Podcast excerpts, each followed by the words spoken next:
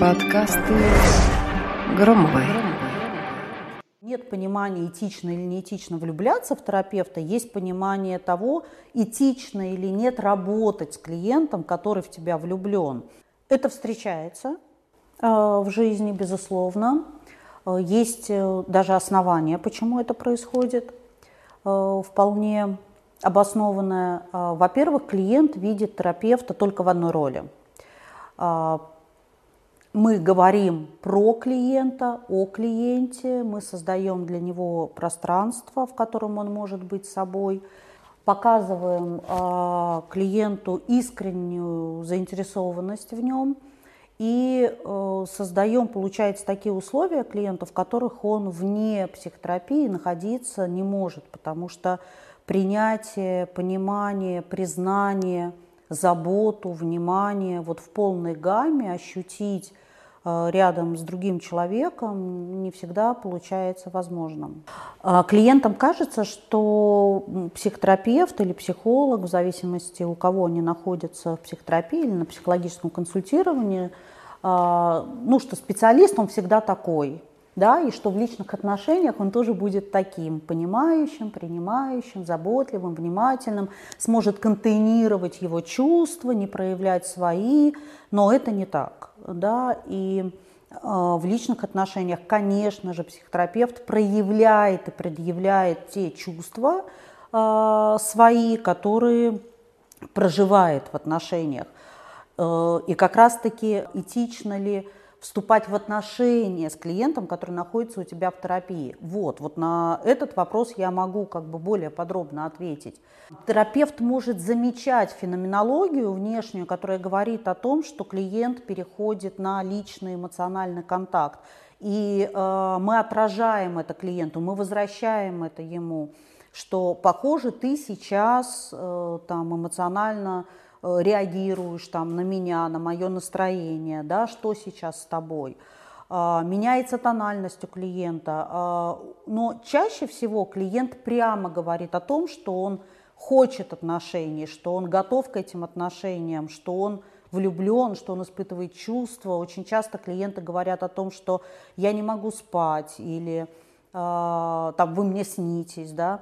Но дело в том, что наша-то задача не отвергнуть клиента в его чувствах, а отразить ему эту феноменологию, потому что за этим стоит перенос чаще всего, потому что клиент, он не видит в терапевте личность, которая является терапевтом, он ничего не знает о его жизни, о его привычках, о его манере общения, ведь мы с клиентами не такие, как в жизни. И вот эта однобокость, она создает у клиента иллюзию о психотерапевте, которую он уже развивает сам. И чаще всего он видит в терапевте ту травматическую роль, которую не прожил в своем травматическом опыте. Например, маму, которая понимающая, которая долюбливает, или друга, который не бросает, который выслушивает, или любовницу или любовника, который понимающий и говорит не о своих чувствах, а о чувствах клиента.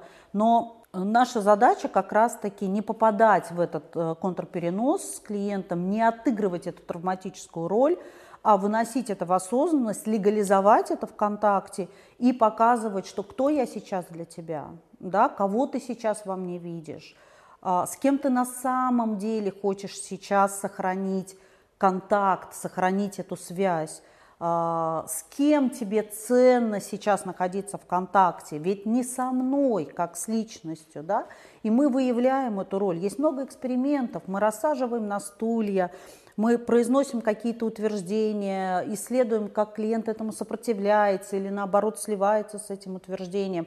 Например, про то, что мне достаточно, когда клиент говорит: вы такая заботливая, совсем не как моя мама. Да? Вот он перенос. То есть сейчас вы заботливая мама для меня, которая меня долюбливает. Просто этого нет в осознанности, и это задача терапевта легализовать. Но если вследствие работы мы выявляем, что клиент правда испытывает чувства, мы независимо от того, отвечаем ли взаимностью клиенту, развиваем ли эти отношения и так далее, мы передаем клиента коллеге. Мы больше не работаем терапевтически с этим клиентом, потому что своих мы не лечим, да? Близких, друзей, потому что мы эмоционально вовлечены. И когда я говорю, что даже если мы не отвечаем взаимностью, я имею в виду, что вообще неэтично спать со своими клиентами, дружить со своими клиентами, даже находиться в одной компании друзей со своими клиентами.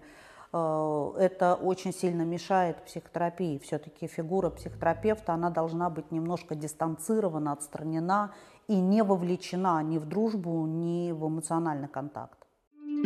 Подкасты Громовой.